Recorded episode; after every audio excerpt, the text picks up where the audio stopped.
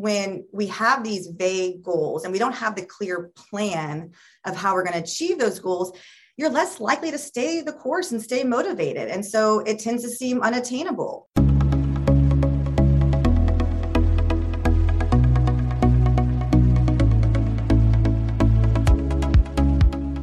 You're listening to Banking on Digital Growth with James Robert Lay, a podcast that empowers financial brand marketing sales, and leadership teams to maximize their digital growth potential by generating 10 times more loans and deposits.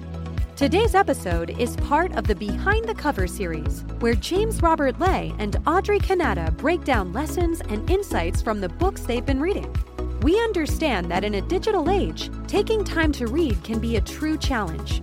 But here at the Digital Growth Institute, we believe learning is one of the four exponential growth environments so let's go behind the cover. Greetings and hello. I am James Robert Lay, and welcome to episode 214 of the Banking on Digital Growth podcast. Today's episode is part of the Behind the Cover series, where today we are going to be taking you behind the cover of Tiny Habits the small changes that change everything. And Tiny Habits was written by Dr. BJ Fogg, who is a world renowned behavior scientist at Stanford University.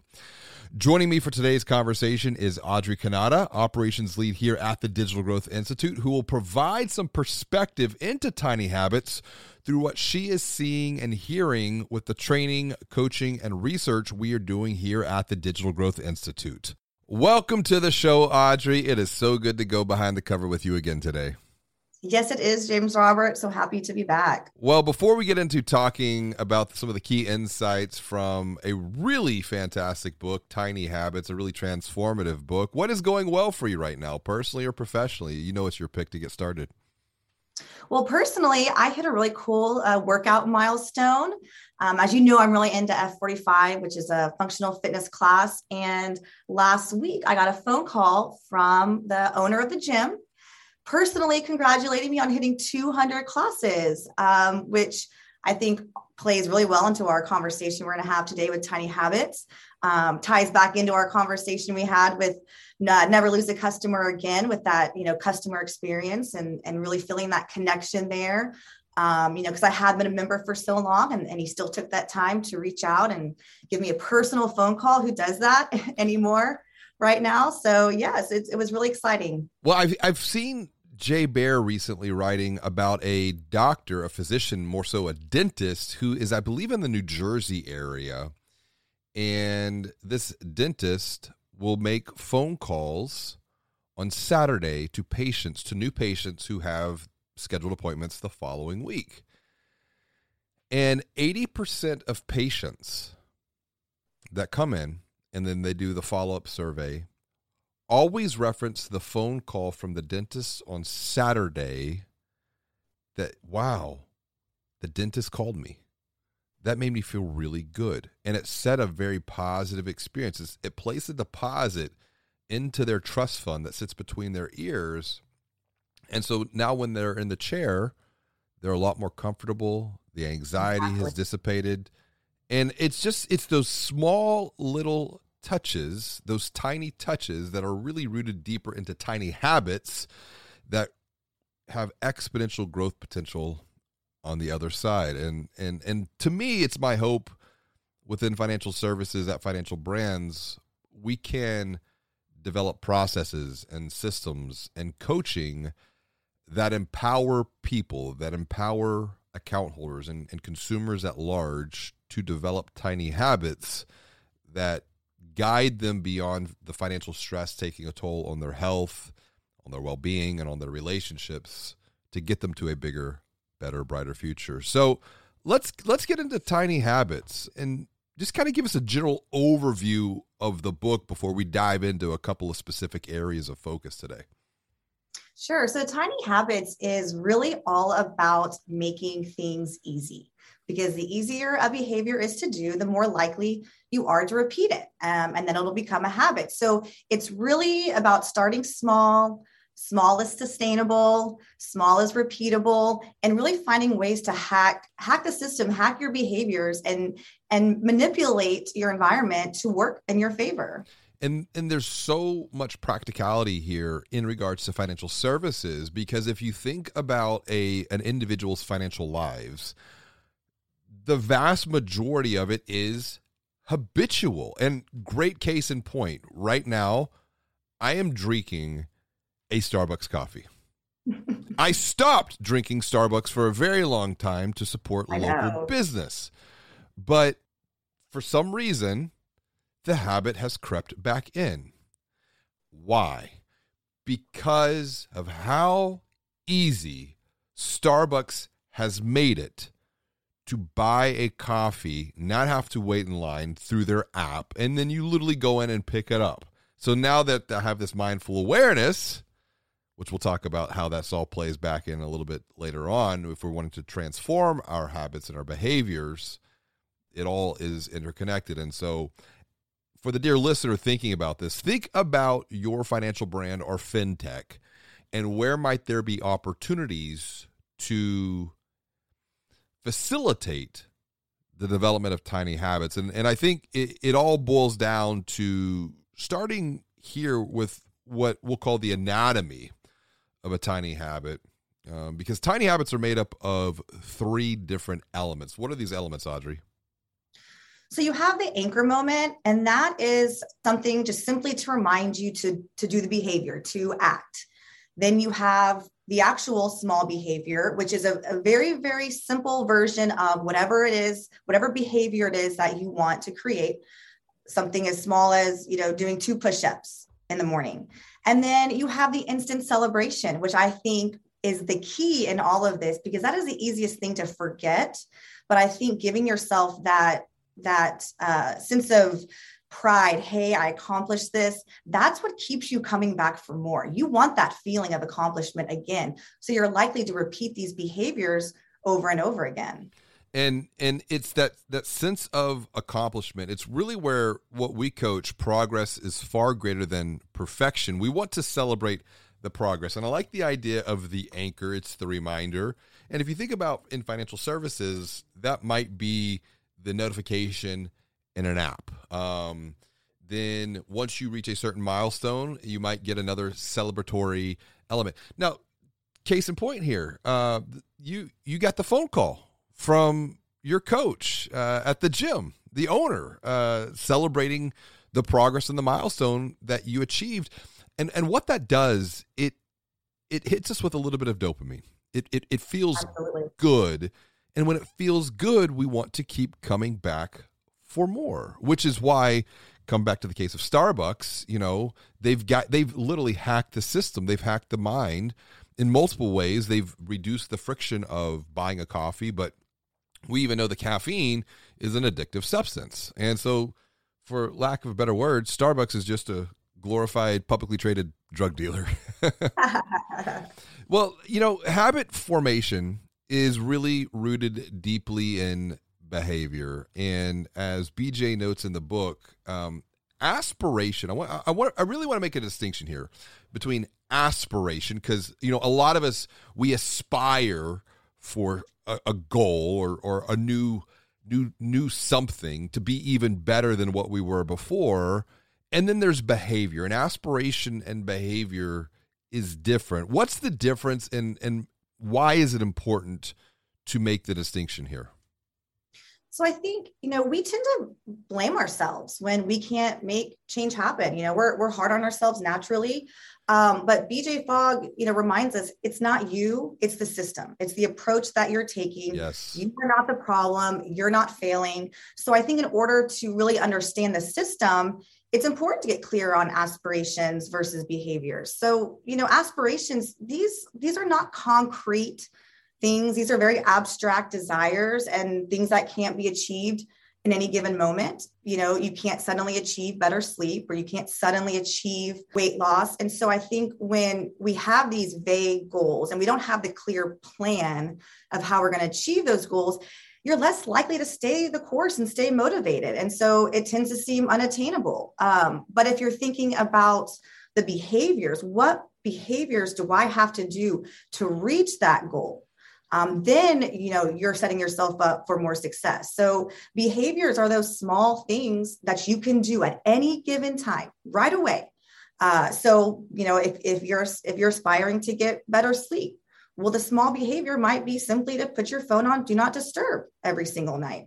And that is you know it's easy to do. It takes a couple seconds. You have your reminder you know every time you get in, in your bed put your do not disturb on. So it's easy to repeat that behavior uh, it's sustainable it's not too difficult and so the more likely that habit will become um, and then that'll lead to your, your better sleep. Yes and and i like the distinction here. I aspire to lose weight. I aspire to save more money. And those are very intangible. They're you know i aspire to grow loans and deposits. And we might want to we, we could say okay well let's let's make this more of a smart goal to where it's specific and measurable it's attainable it's realistic it's time bound okay so you know i want to lose 10 pounds or you know i want to save a thousand dollars whatever it might be. But if you re- start reverse engineering that and we don't focus on the aspiration, but we focus on the behaviors needed to get to that aspirational point, I think it, it becomes much easier, it becomes much more clear. For example, you know, I run marathons and it's been a while, and I'm like, I want to run another marathon. I need that big goal to aspire to. But for some reason, there's a mental block in my mind right now to where I have said, I'm not going to worry about the marathon. I'm going to just run a lap around sure. the block because three laps around the block, that equals one mile. Because for me, I have found that if I get out there and I run one lap, I'm not just going to run one lap. I'm going to run two. And that two is going to become three. And there's a mile. And I'm not just going to run one mile. I'm going to run three miles. And then that three miles becomes five and then 10. But what does it all begin with? It all begins with that simple step. And then once it come back, it's it's that reward, it's the celebration. It's the dopamine hit that I get from the fitness. It's the dopamine hit that I get from the exercise, right? Exactly. And I, I can relate to that. You know, there's often times where I'm not motivated. I don't feel like going to the gym. But I will tell myself, just get in the car, drive there, and walk in the door. That's it. That's all you're going to tell yourself you have to do.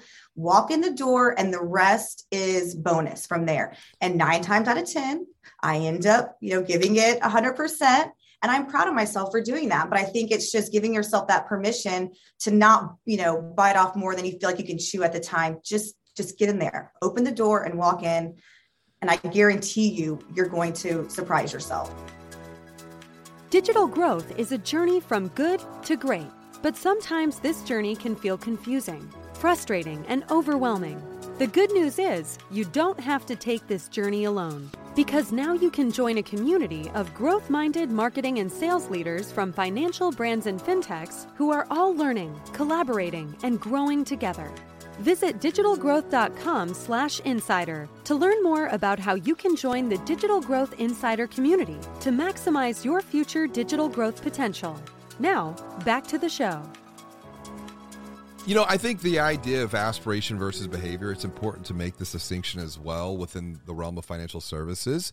Because there's such a correlation between like health and fitness and financial health and financial well being.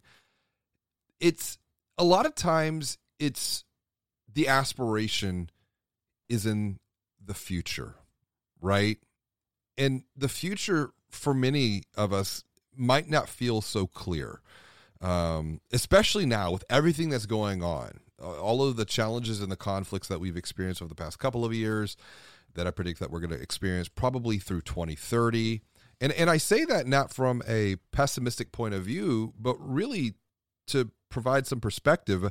I'm reading a book right now called The Fourth Turning, and it and it provides insight into the cyclical patterns uh, of basically societal change, and that there are four seasons that you know if we look back at history we've all gone through periods of spring and summer and fall and right now we're really in a period of of winter um, And if you think about the seasons in in winter. And and this is even ancient wisdom written in the book of uh, ecclesiastes uh in, in the bible you know the, everything has a season. Everything has a time.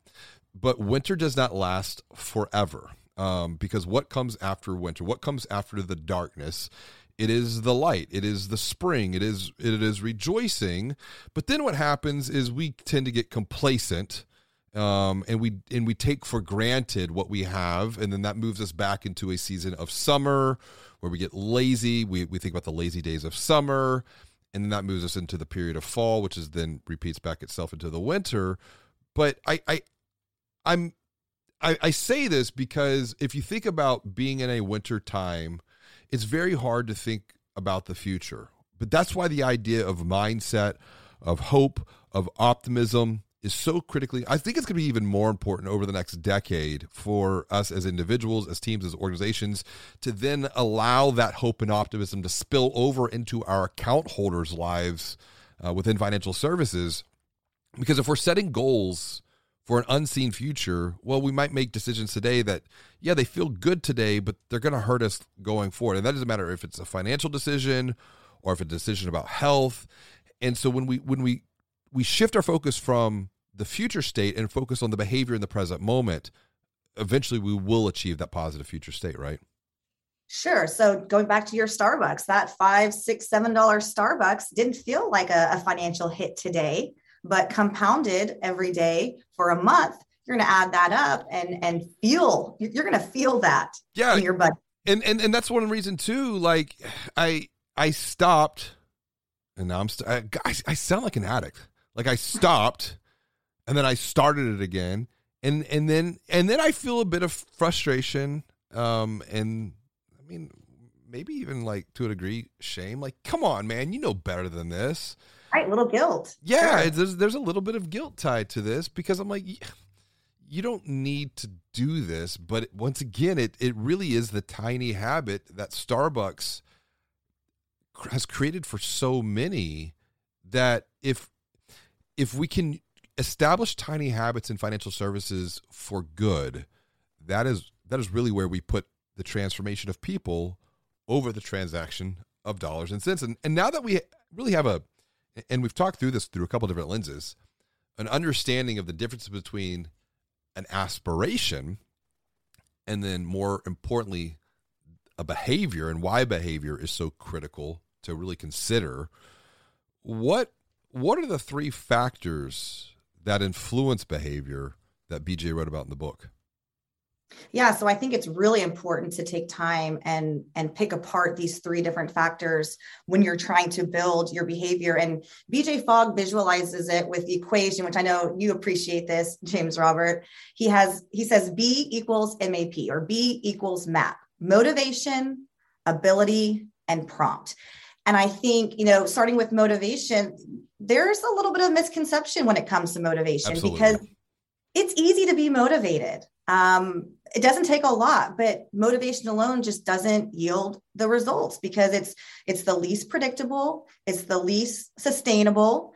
Um, so it's really not as important as as we think it is. I mean, we you know we can all aspire to get a promotion or aspire to be financially stable, uh, but you know what is the plan? And so you know motivation is great for those quick sprints, quitting your job or um, you know something along those lines. But I think having those high levels of motivation just are not sustainable. So and it's not it's not your fault you know you're not you're not doing anything wrong. It's just that's the way life is. And so you know bj fogg talks about working around the motivation monkey uh, which is where the other two factors comes in ability and prompt. And the ability is is how easy is it for you to do? How realistic is it for you to do? If it's not if a task is too hard you're going to need a lot of motivation um, but we know that motivation isn't sustainable. So if a task is easy to do, you don't need as much motivation. Um, brushing your teeth is easy. So you're less likely to forget, no matter how tired you are before bed, to brush your teeth to where it's so easy that you don't need a lot of motivation to do it. Um, you know, not setting being extreme and over committing to something you know talking about a marathon you did not go outside and say i'm just going to run six miles you're not going to be able to do that every single day. It's just not sustainable. So I think, you know, really finding something that is easy for you to do.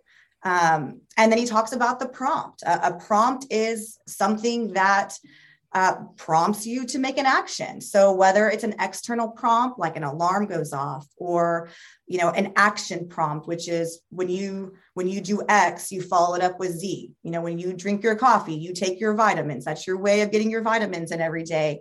Those are a lot more reliable because it's a forcing function. Um, you know, it's challenging to take your vitamins every single day because you're probably your schedule is always different. But guess what? You probably have coffee every single day. So if you follow that coffee up with your vitamins, yep. you're not likely to forget. Motivation's like a muscle. It will tire over time. And that's why back to your point before, some days you just don't simply feel motivated to go to the gym. Um, other days you feel highly motivated. And if we if we if we plant our flag into creating a bigger, better, brighter future on the idea and the ideal of motivation will probably never, ever get there. And that's where I like the point of ability because ability, or, or really, I would say even capability, is it it increases our level of confidence. And I think a couple of things need to, to, to, to really be considered when it comes to ability or capability.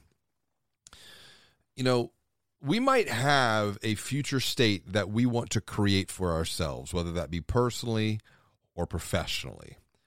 And we understand what that future state is, but what stands in the way is the bottleneck, it's the roadblock.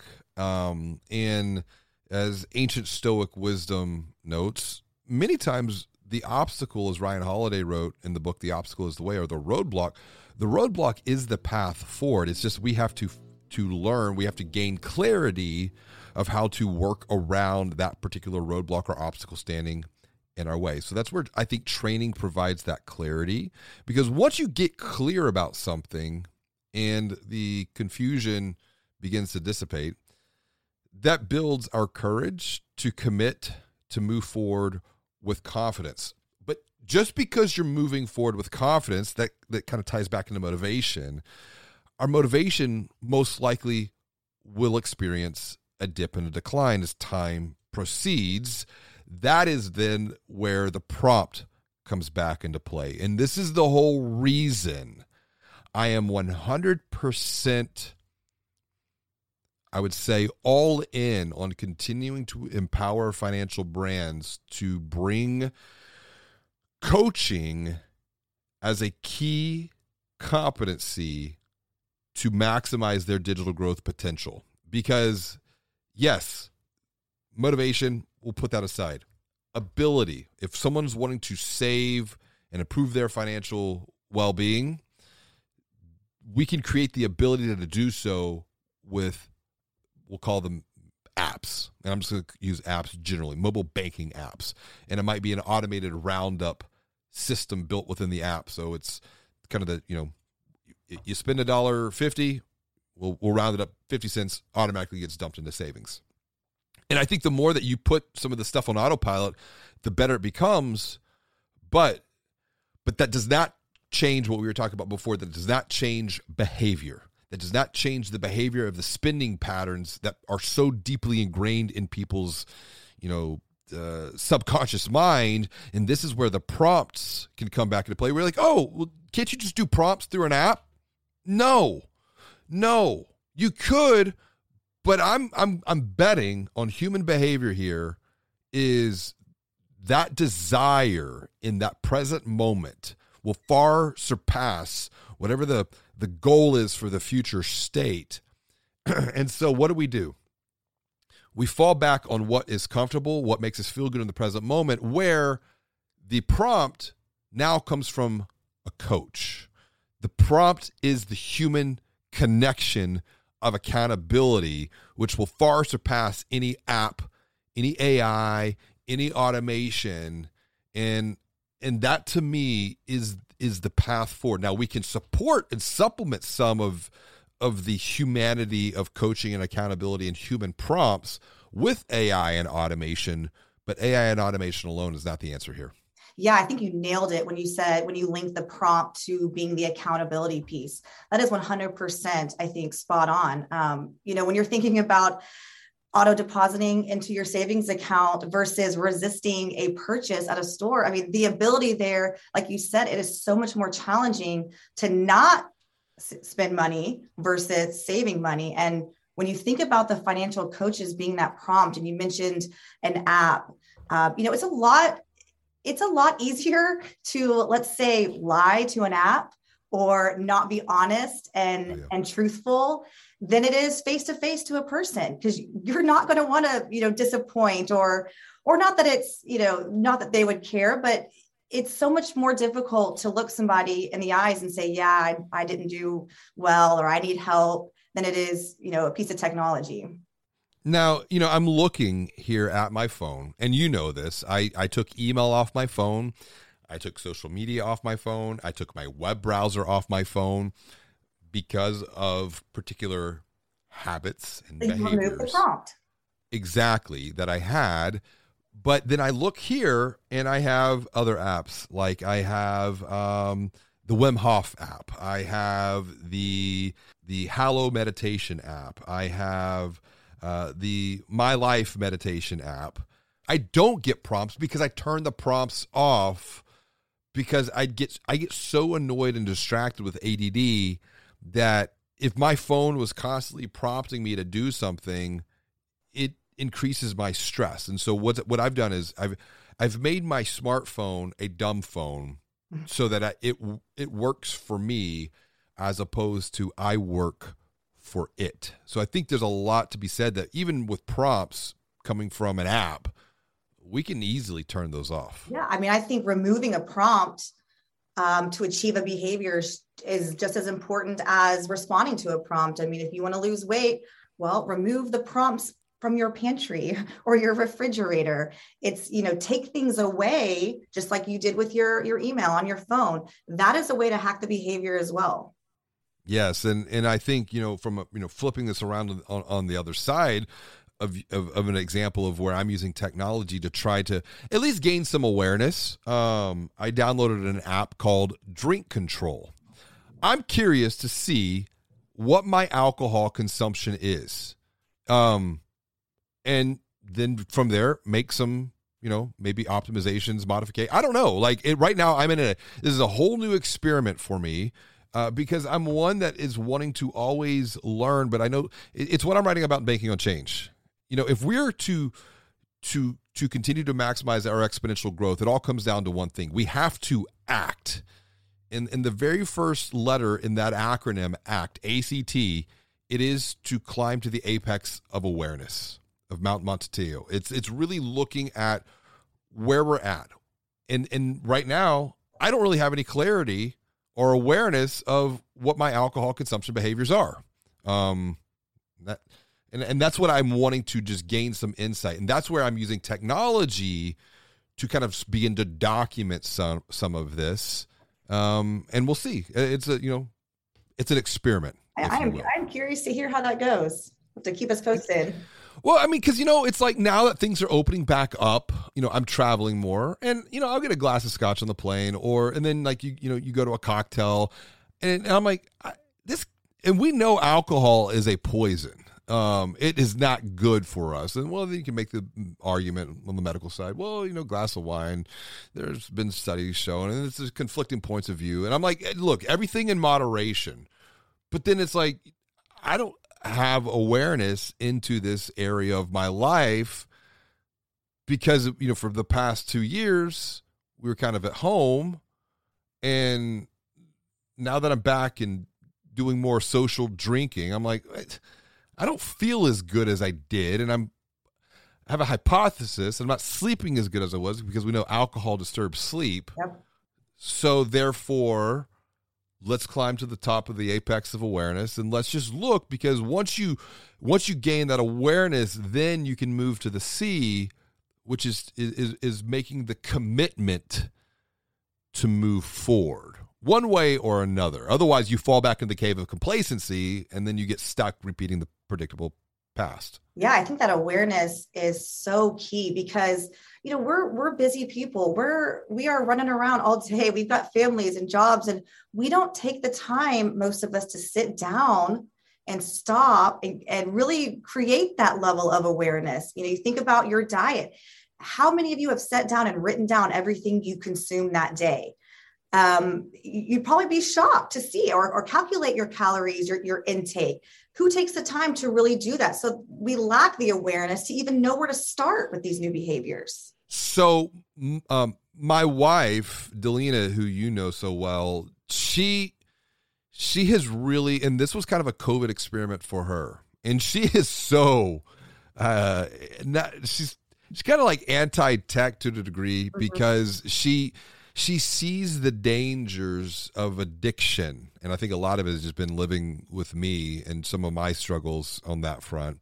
But it's she's been using my i think it's my fit foods yes. is is the app. Yep. And she is pretty good about logging all of because you know she was she was wanting to to get get even more fit. She was wanting to lean up, but she had hit a plateau and, and she works out pretty frequently, but she had hit a plateau and she was like stuck. And so she was talking to a friend of ours who is a nutritionist and they got into the whole conversation about macros. Mm-hmm. And Delia was like, well, how do you do this? So she said, get MyFit Foods. You kind of plug in what your goals are, what your fitness goals are and then your weight and your age and kind of these other baseline data points and then it'll provide you with a plan. And then you can track your macros which is what your carbs your fats and your proteins i believe. It shows you how much i actually know mm-hmm. about this stuff. Probably could be another area of optimization in my life but i'm not there yet. She is and i'm inspired because she really does a great job. And the prompts i do see the prompts do come back into play because she gets prompts from the app saying you haven't logged your lunch or you haven't logged your dinner yet. And they make it easy because I've been on that app before and they make it so easy to select the foods even if you're at restaurants. There's a plenty of restaurants who are tied to that app where you can log specific entrees that you order. And I actually did this exercise years ago and it got to the point I was doing it every single day and after a while it just became such a habit the way I was eating and I was remembering the different food items. And it got to the point where I didn't even need the app anymore because I had transformed my behaviors to eat certain things throughout the day. And I'm not saying every single day, but generally speaking, I knew what I could intake or not intake to reach that level, um, that goal I was looking for. Well, you know, it's it's that idea of the prompt is now increasing your ability over time to where it becomes second nature. It becomes the new habit because you're, and that's they get to a deeper conversation around brain plasticity and the ability to to reprogram your mind and and your behaviors. But I think what it all boils down to um, is is the desire to transform uh, a behavior, an action, a habit it has to be greater than the desire to remain the same. And more times than not, we do that when something hurts. And because we typically don't change until something hurts enough that we want to make the change. Coming back to the point of budgeting, and this is this is a perspective I think for the dear listener to consider. Um, I was reading a book written by P.T. Barnum, so um, who was you know characterized in the world's greatest showman. Right. Um, and he wrote this book i want to say it was like in the 1880s and it's interesting 145 years later he's writing about the same challenges of human behavior that we're all experiencing today. And one of the things he was talking about from a budgeting standpoint i'm like ah this is interesting because no one likes to budget. Budget is like tracking your macros. But I have a hypothesis here. The way he framed this down is from a budget is is I think we've overcomplicated it. Now, platforms like mint.com and PFM and and Geezeo, you know, they have all brought budgeting to the forefront. It sits within online banking, mobile banking, but it still requires you to go in uh, and, and input some type of data or do some type of filing.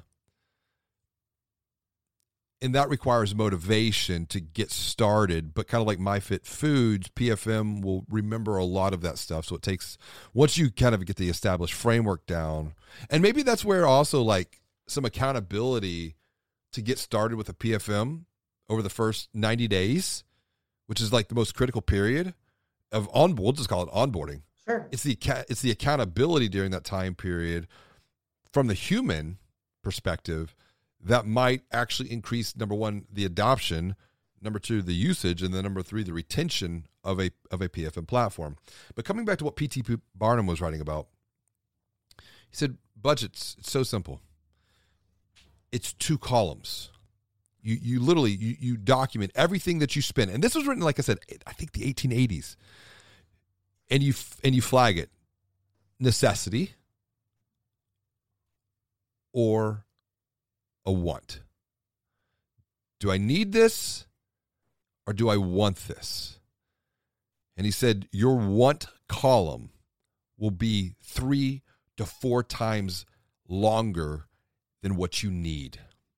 I and I said, Oh my gosh, maybe this is a way to simplify budgeting in a very simple format to create some awareness into the spending patterns and behaviors that we have. Because when we begin to visually see, wow, my need column is two, three, four times longer than my want, my, I'm sorry, my want column is two, three, four times longer than my need column. What changes then do I need to make? So, needs versus wants. Some ancient quote unquote ancient wisdom coming from pt barnum.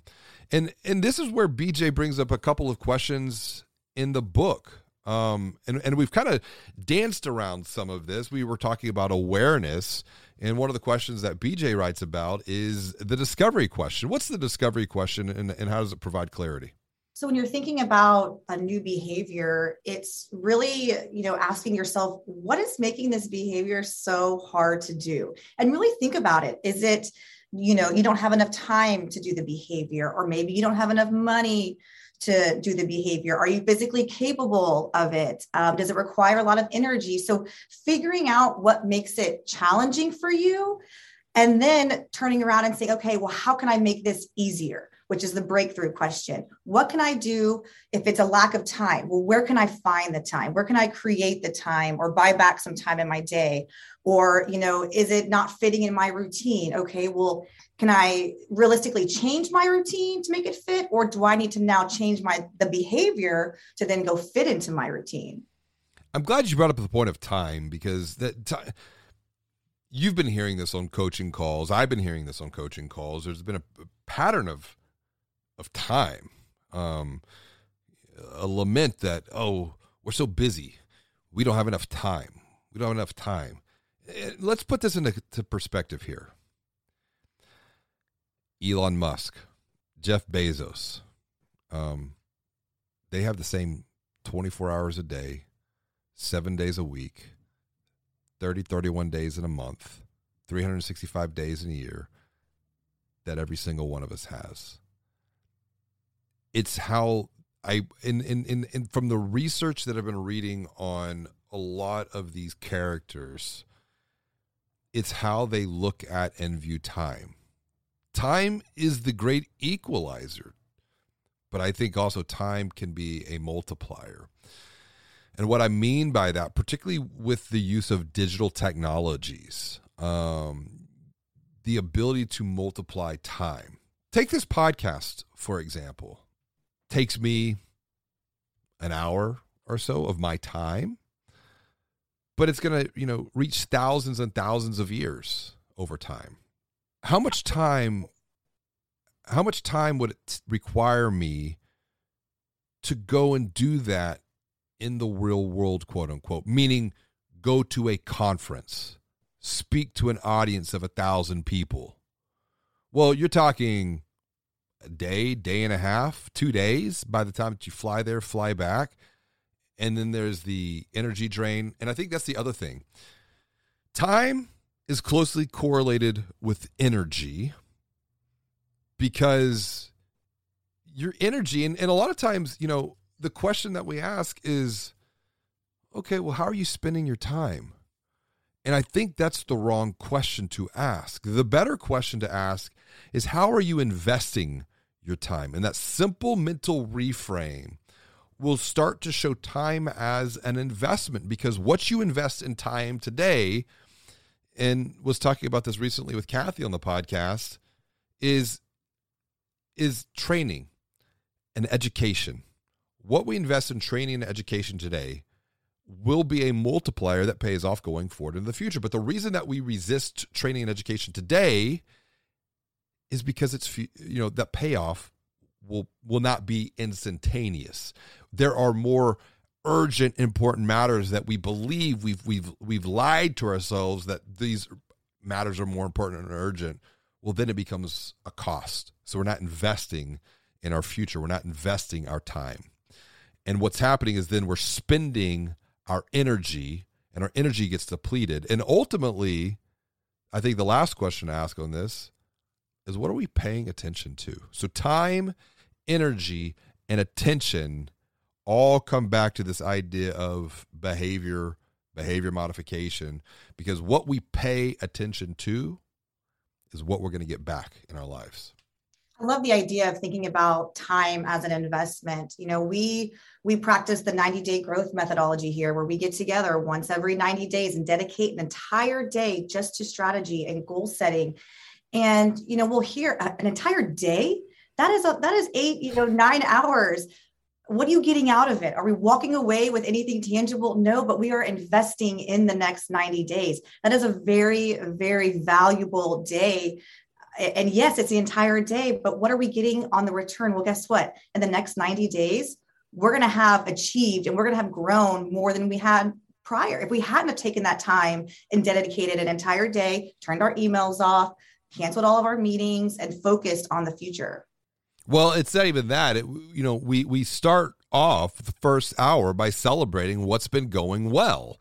And it comes back to how we opened up this conversation here. It's we we are taking time to celebrate those wins, to to recognize the progress that was made over the previous 90 day period and you say are we walking away with anything i wouldn't say like there's an immediate like tangible quote unquote result mm-hmm. but we're planting seeds we're making investments of how we will grow over the next 90 days to then once again repeat the process pause look back and reflect on the progress that we made over that time period which is this is the methodology that that I want to teach financial brands first and foremost to implement internally with their own teams, build that that level of capability, build that level of confidence to then let that bleed over into a coaching methodology for their account holders so that they're reconnecting every 90 days with account holders. And it can be done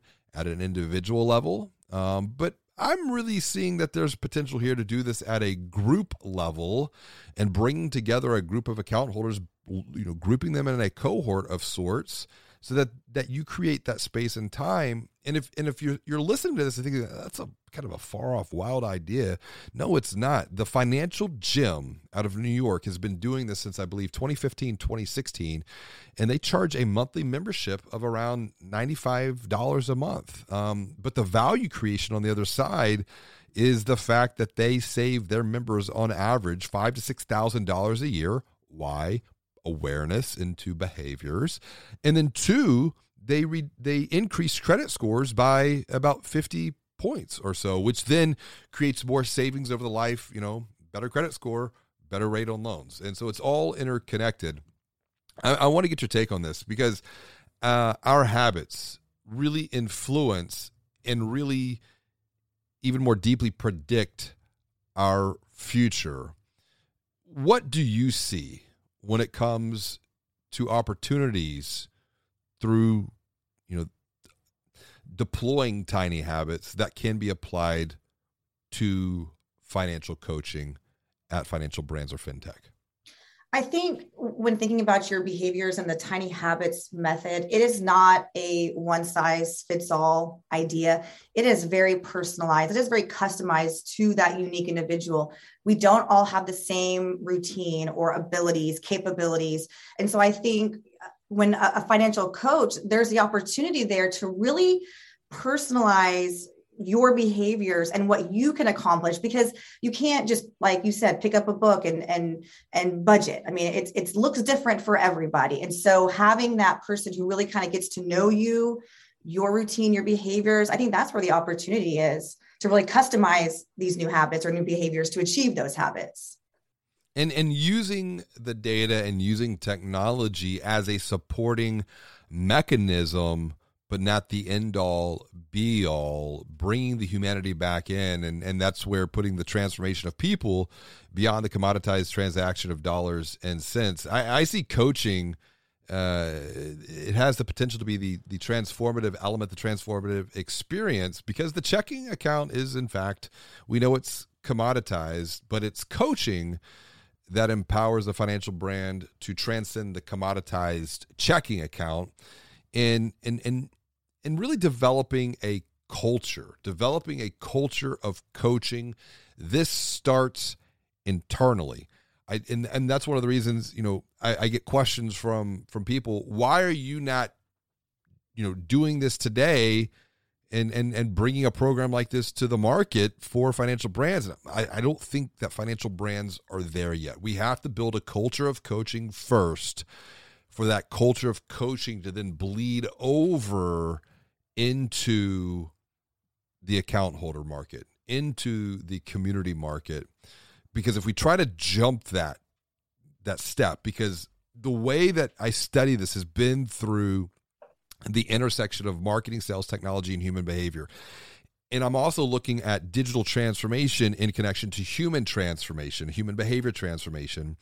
And we see 60 to 85% of digital transformation projects failing or failing to meet expectations, not because of technology, but because of, of the human element. And we try to push that transformation from a organizational level into a team level, from a team level into an individual level and that's where if we try to do the same thing and develop a culture of coaching at an org level into the team team into the individual it's gonna the, the results are gonna be the exact same. And so the only way that that this type of thinking can really flourish is by transforming from the inside out and not from the outside in. Transformation must begin from within at the individual level and then the team because teams are made up of individuals organizations are made up of teams. And once this type of thinking is the cultural norm at an organization, then and only then can it truly be integrated and adopted as the overall experience within a community, within a group of account holders. So I, am curious, um, what what could hold a financial brand back from really committing to and developing a culture of of of coaching rooted in tiny habits?